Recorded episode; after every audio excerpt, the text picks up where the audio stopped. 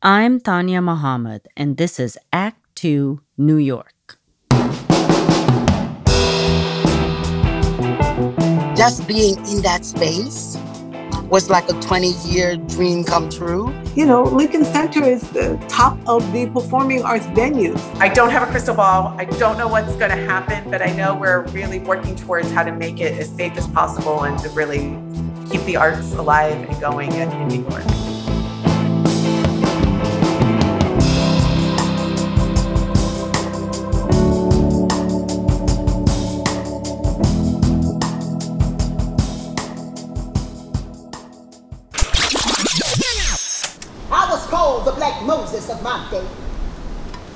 To free my peoples, I had to find a way. I traveled far, I traveled wide. I found few safe places to hide. But my peoples had to be free. And God chose me. See, my peoples had to be free. And God chose me. This has been a very long year. It's simultaneously been quick, and I can't believe we've made it to December. But at the same time, it feels like we've lived many lives getting here. You need not look further than the arts in the city to get a sense of this strange time warp. The whole industry has been jumping through hoops and leaping over barrels to accommodate all the quick fire COVID changes. Despite that, the large venues have been, for the most part, operating at full capacity, and although going to the theater looks nothing like it did in the before times, many would say they've adapted successfully. Tourists are back, the Rockettes are at Radio City, and once again, you have the dizzying array of entertainment to choose from nightly. You kind of get whiplash when you think back to just a few months ago a time when you needed shorts and sunscreen to go out. The arts landscape in the summer of 2021 does indeed seem like another dimension. All these large, famous theaters and venues were shut, but shows were coming back, whether they were ready or not. My name is Jordana Leigh. I'm the Senior Director of Artistic Programming at Lincoln Center, and I am one of the curators that has been um, working on Restart Stages. In case you didn't know, Lincoln Center is the pinnacle of arts and culture in New York. Homed in its vast campus are the Metropolitan Opera, the New York City Ballet, the New York Philharmonic, the Juilliard School, and dozens of other performing arts organizations. So, what does the behemoth of arts and culture do in this time when indoor concert halls have to remain shut? They build upon partnerships, old and new, to figure out how to move forward in these strange, peculiar times. At the very beginning of the pandemic, we jumped online, but our very first things, which happened right at the first week of the pandemic, being everything shutting down, was doing uh, both pop up classrooms and concerts for kids, which was in response to you know parents all of a sudden having children at home and how do we give them a little extra support? And how do we give a little joy and music into their lives in that moment? So we've from the very beginning to now we've been thinking about how do we serve all of new york and how do we serve our community?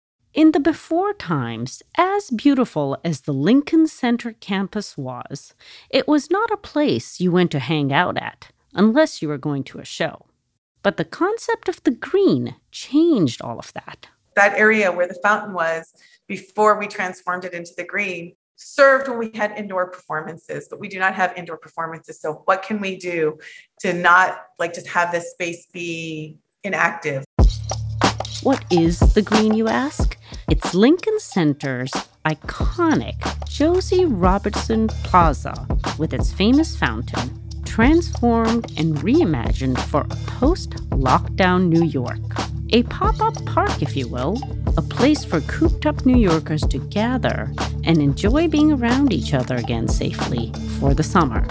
The installation also acted as the physical centerpiece for Restart Stages, Lincoln Center's initiative to help kickstart the New York art sector and bring performances back to the hungry, art deprived masses. So the green is by Mimi Lien. She is a MacArthur Genius Awardee, and she's actually been in residence at our R&D lab.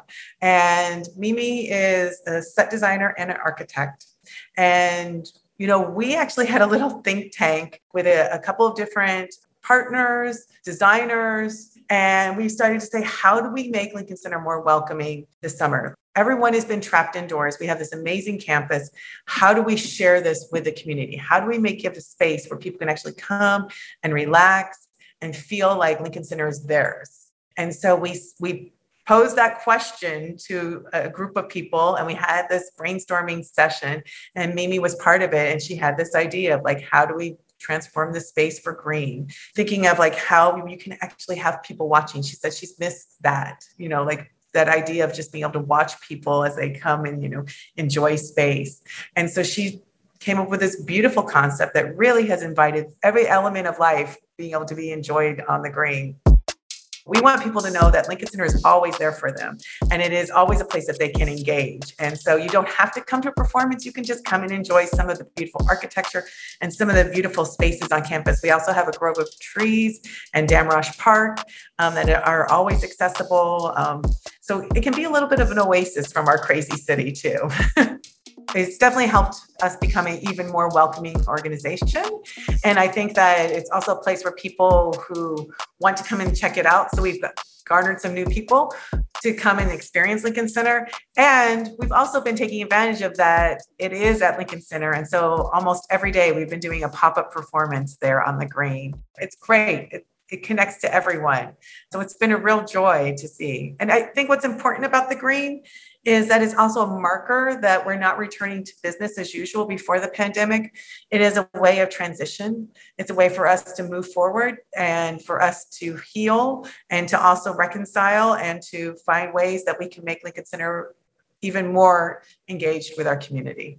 So for restart stages, when we actually thought about like, you know, while we can actually go outside, we can have more than 50 people gather, we can actually have concerts and performances, that we have this amazing resource of our campus, which is you know 16 acres and just amazing beautiful area to bring all of new york there. So in terms of programming we really wanted the programming to reflect the diversity and the complexity of New York City. So we've actually partnered with various cultural and community partners across the city like Harlem Week, and to help us identify artists that we think should be performing at Lincoln Center, artists who, you know, maybe we don't know of, but our community partners know of, and they should be at Lincoln Center on our stages as well. And so we've been really working to having dialogues with community partners across the city so that when you come to Lincoln Center, you feel like you're in New York. Even though Lincoln Center has always had summer programming, this was something entirely different. Uh, my name, is Donna Walker-Kuhne. I am president of Walker International Communications Group. We are a boutique marketing agency that provides community engagement, audience development, diversity training, and social justice programming. That's Donna Walker-Kuhne. Her life's work consists of promoting the arts to multicultural communities via many of the organizations she started or been involved in. One of them is the Harlem's Arts Alliance, a partner of Lincoln Center. You know, Lincoln Center is the top of the performing arts venues. As the pandemic eased its hold on the city this summer, many long standing community festivals returned with in person performances. One of them is Harlem Week, and the year's 2021 theme was aptly titled Rebirth, Rebuild, Rejoice.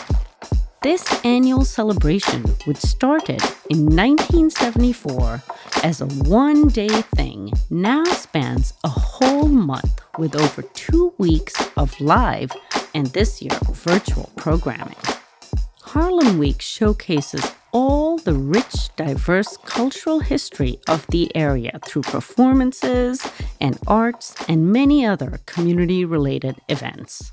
So, Harlem Week is much more than one week, and it contains a myriad of cultural educational civic events that honor and acknowledge the contributions of the global majority to the arts and cultural uh, sector.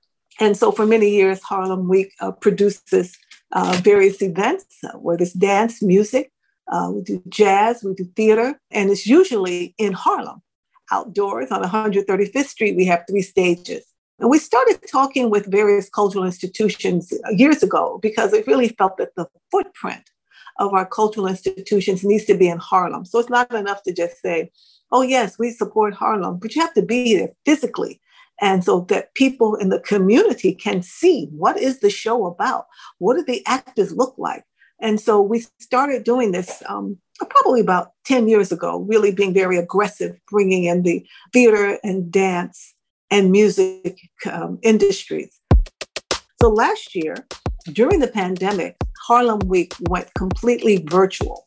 And fortunately, many of the cultural institutions provided tremendous content programming that we could use to, you know, present Harlem Week in a familiar way. And so Lincoln Center gave us a significant amount of content that included educational programs. It included The Black Clown, which was a premiere at that time, uh, included music. And so it, it was really great. And so, again, talking for this year, we were looking at okay what are what are the other possibilities and i had been a part of the thinking with the restart stages for lincoln center and we had talked about inviting different cultural organizations to present their work on these outdoor stages. And so they agreed that um, Harlem Arts Alliance and Harlem Week could certainly present a work. And what, what do we want that to be? And that's how we decided on becoming Othello. I just thought it would be a perfect piece to do outdoors and a way to introduce the work to a new audience. And so Harlem Week actually started with our outdoor performance of becoming Othello. Debra Ann Byrd uh, has been part of the Harlem Arts Alliance uh, for many years, and I have been working with her for the past year in her various performances and helping her to expand her audience. And so it wasn't a heavy lift to think about which artists could really benefit from this or what artist has a work that is, you know, not uh, too complicated in design that we could make sure that it would fit on the stage that would have the power and command to engage audiences and to build new audiences. And so it, it was, I think we all kind of came to that at the same time. Yes, becoming Othello. Yes, let's do it. Those drums, those drums resonate deep in my spirit and make come alive again those souls the souls of my ancestors, both black and white. The show chronicles her many struggles in life, starting with her multicultural roots in East Harlem, her alcoholic mom, going into the foster care system, and becoming a teen mom but it also tells the story of her journey to the stage and becoming a Black actor, writer, and producer for Shakespeare and the classics. And the slavers justified their cruel and greedy behavior by claiming they were saving the souls of Africans. Before getting on boats, mass baptisms took place so that the souls of their precious cargo would go to heaven if they died in the Middle Passage. I was the writer in residence at the Shakespeare Birthplace Trust. And that's where I started the journey to write Becoming Othello. And then I went to the Folger Shakespeare Library for a few months to continue my writing journey because there's a lot of historical content in it as well. During the pandemic, I was supposed to, in 2020, do a run of Becoming Othello at the center at West Park. Now, when COVID happened, the center at West Park went to the city of New York and asked them for a media rights to a media. And when they when they did, when they asked them for the rights to the media, what they did is they took all of their people who had a residency and gave them a virtual residency, which means you could come in with your cameras and do a one camera, two camera, three camera, five camera shoot. And so we were in the live theater under media contract and we shot Becoming Othello live in that space. And so I ended up with an edited version of Becoming Othello, which after we did that, then many people wanted to see it. And so it's we started showing it at universities. Different people wanted to talk about becoming Othello, as well as they wanted to show the film to their students and their faculty. And so we worked all of that out. And it was really beautiful. So becoming Othello was going out virtually before we get a chance to be live.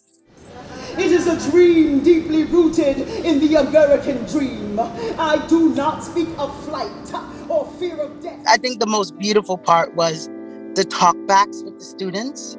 And then they wrote three page papers about becoming Othello. And some of them just actually just wrote reviews. And so I ended up with about a dozen reviews from the kids, you know, and they were like really like, wow, you guys get right. you know. So it was really lovely. That was wonderful. And I just was knowing that I need to just keep preparing for the live stage because it's going to come back one day. And so that's what I was doing. I was just biding my time and knowing that uh, Tina Packer, our director, who's the um, the founding artistic director of Shakespeare and Company, she was really wanting to see the thing alive, and she wanted me to have a run and so she talked to the powers that be at um, Shakespeare and Company, the new artistic director, Allyn Burrows. And Allyn said, sure, let's do it.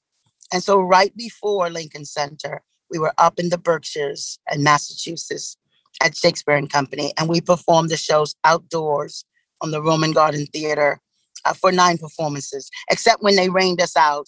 And then we were able to go inside uh, to the Tina Packer Playhouse and performed the show there a few times. Sometimes we did half the show outside, half the show inside because the rains came. But it was really a beautiful journey. Uh, and it really helped to prepare me for um, Lincoln Center. So it was just like all in divine order how it worked out. So in early August, I decided to check out Becoming Othello, a Black girl's journey outdoors at Restart Stages for the kickoff of Harlem Week, put on by the Harlem Arts Alliance in partnership with Lincoln Center. Sometimes I feel like a motherless child. As we've seen in some of the other episodes of Act Two, the outdoors brings its own unique challenges for performers like Debra Ann Byrd. I noticed um, at Lincoln Center uh, a couple of times when you're talking about the city, some of the city noises would sync up with your performance yes. totally unintentionally. Yes. yes. So that Lincoln Center, I'm going to tell you about that that beautiful challenge. So once the fire engine started coming through, I was on the stage and I I would hear the fire engines and I knew everyone heard them. And I said to myself, these fire engines are not going to upstage me. We are not doing that today. so it was it was great fun to listen to the fire engines, to hear their rhythm, and to try to dance within their rhythm while speaking above them that first set of fire engines. That's what I was doing. Hell, I'm damn near 30 years old. And then when the helicopters came, it was just interesting, really trying to. I was engaging the best I could because the audience were deep, as opposed to on three sides. At Lincoln Center, the audience was straight back and deep. So trying to reach my not my voice because I was mic'd at um, Lincoln Center, to reach back that far and be able to try and touch those people all the way in row M and N, as well as A, hearing those city sounds and noises, I decided I would just incorporate it all and make all of it work because people came out to see a show and many people were there for a celebration, a celebration of victory. Coming down to the Lincoln Center was like a celebration of victory. you know, like all those days that I spent at the Performing Arts Library for the four years while I was at college. And I would be in that library and I would say, I'm going to come back here to Lincoln Center and I'm going to perform on these stages one day, one day. I'm going to perform at Lincoln Center one, and that was 20 years ago, right? And so just being in that space was like a 20 year dream come true. And so a lot of people were just there to celebrate. And so I was not going to allow, I don't care if the lights went out, I don't care if the firecrackers went off.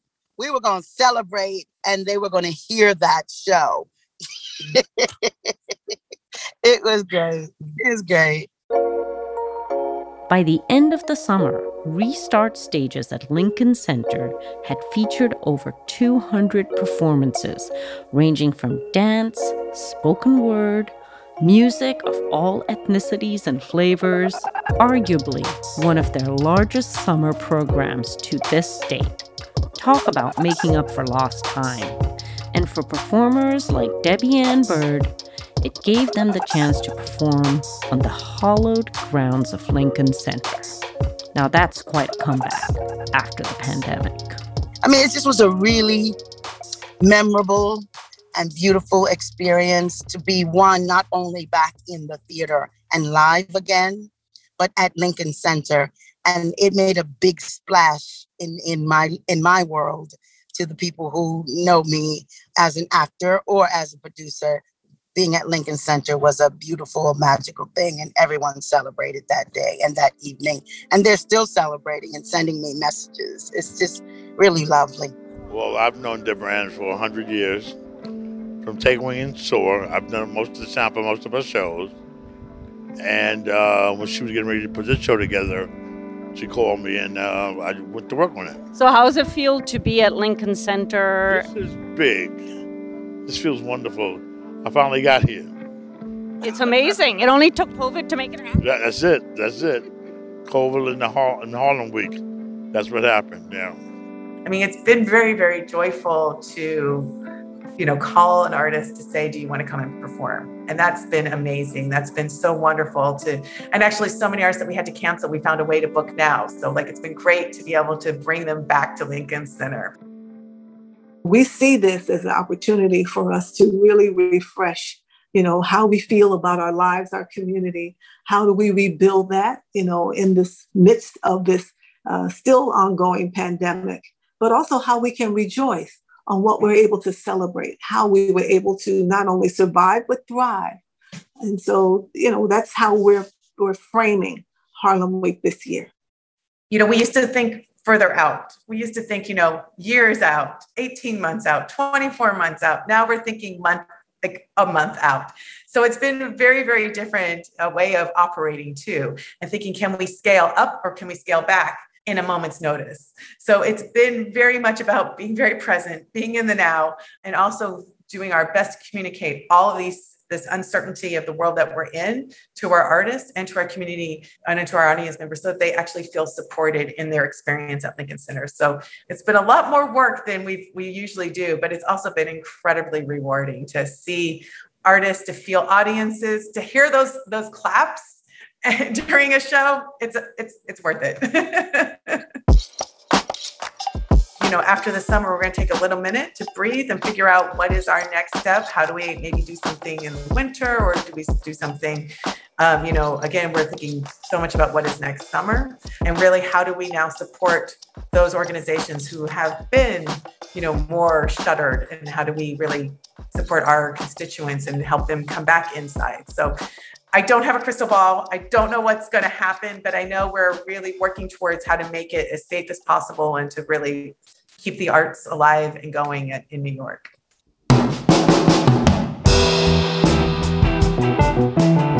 My name is Tanya Muhammad, and I produce the show along with Garrett Tiedemann, who also does the post production, original music, and sound design. Production manager Gabriella Montequin.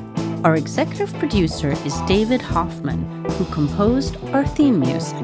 You can hear all about Lincoln Center's programming on their website at www.lincolncenter.org and follow them on social, on Twitter, and Instagram at Lincoln Center. Becoming Othello is touring once again, and you can find the show info on Instagram at Becoming Othello. You can also find Harlem Week on Instagram at Harlem Week and the Harlem Arts Alliance at HAA Community. Special thanks to Nancy Cleaver and Desiree Naranjo and everyone who took the time to talk to me. I'll have more info on the participants in this interview in our show notes and our Facebook at Act Numeral 2 NY and Instagram at Act Numeral 2 New York spelt out. If you like this show, please subscribe wherever you get your podcasts and leave us a rating. Don't forget to tell your friends all about us. Racecar Radio is a division of Citizen Racecar. We tell stories.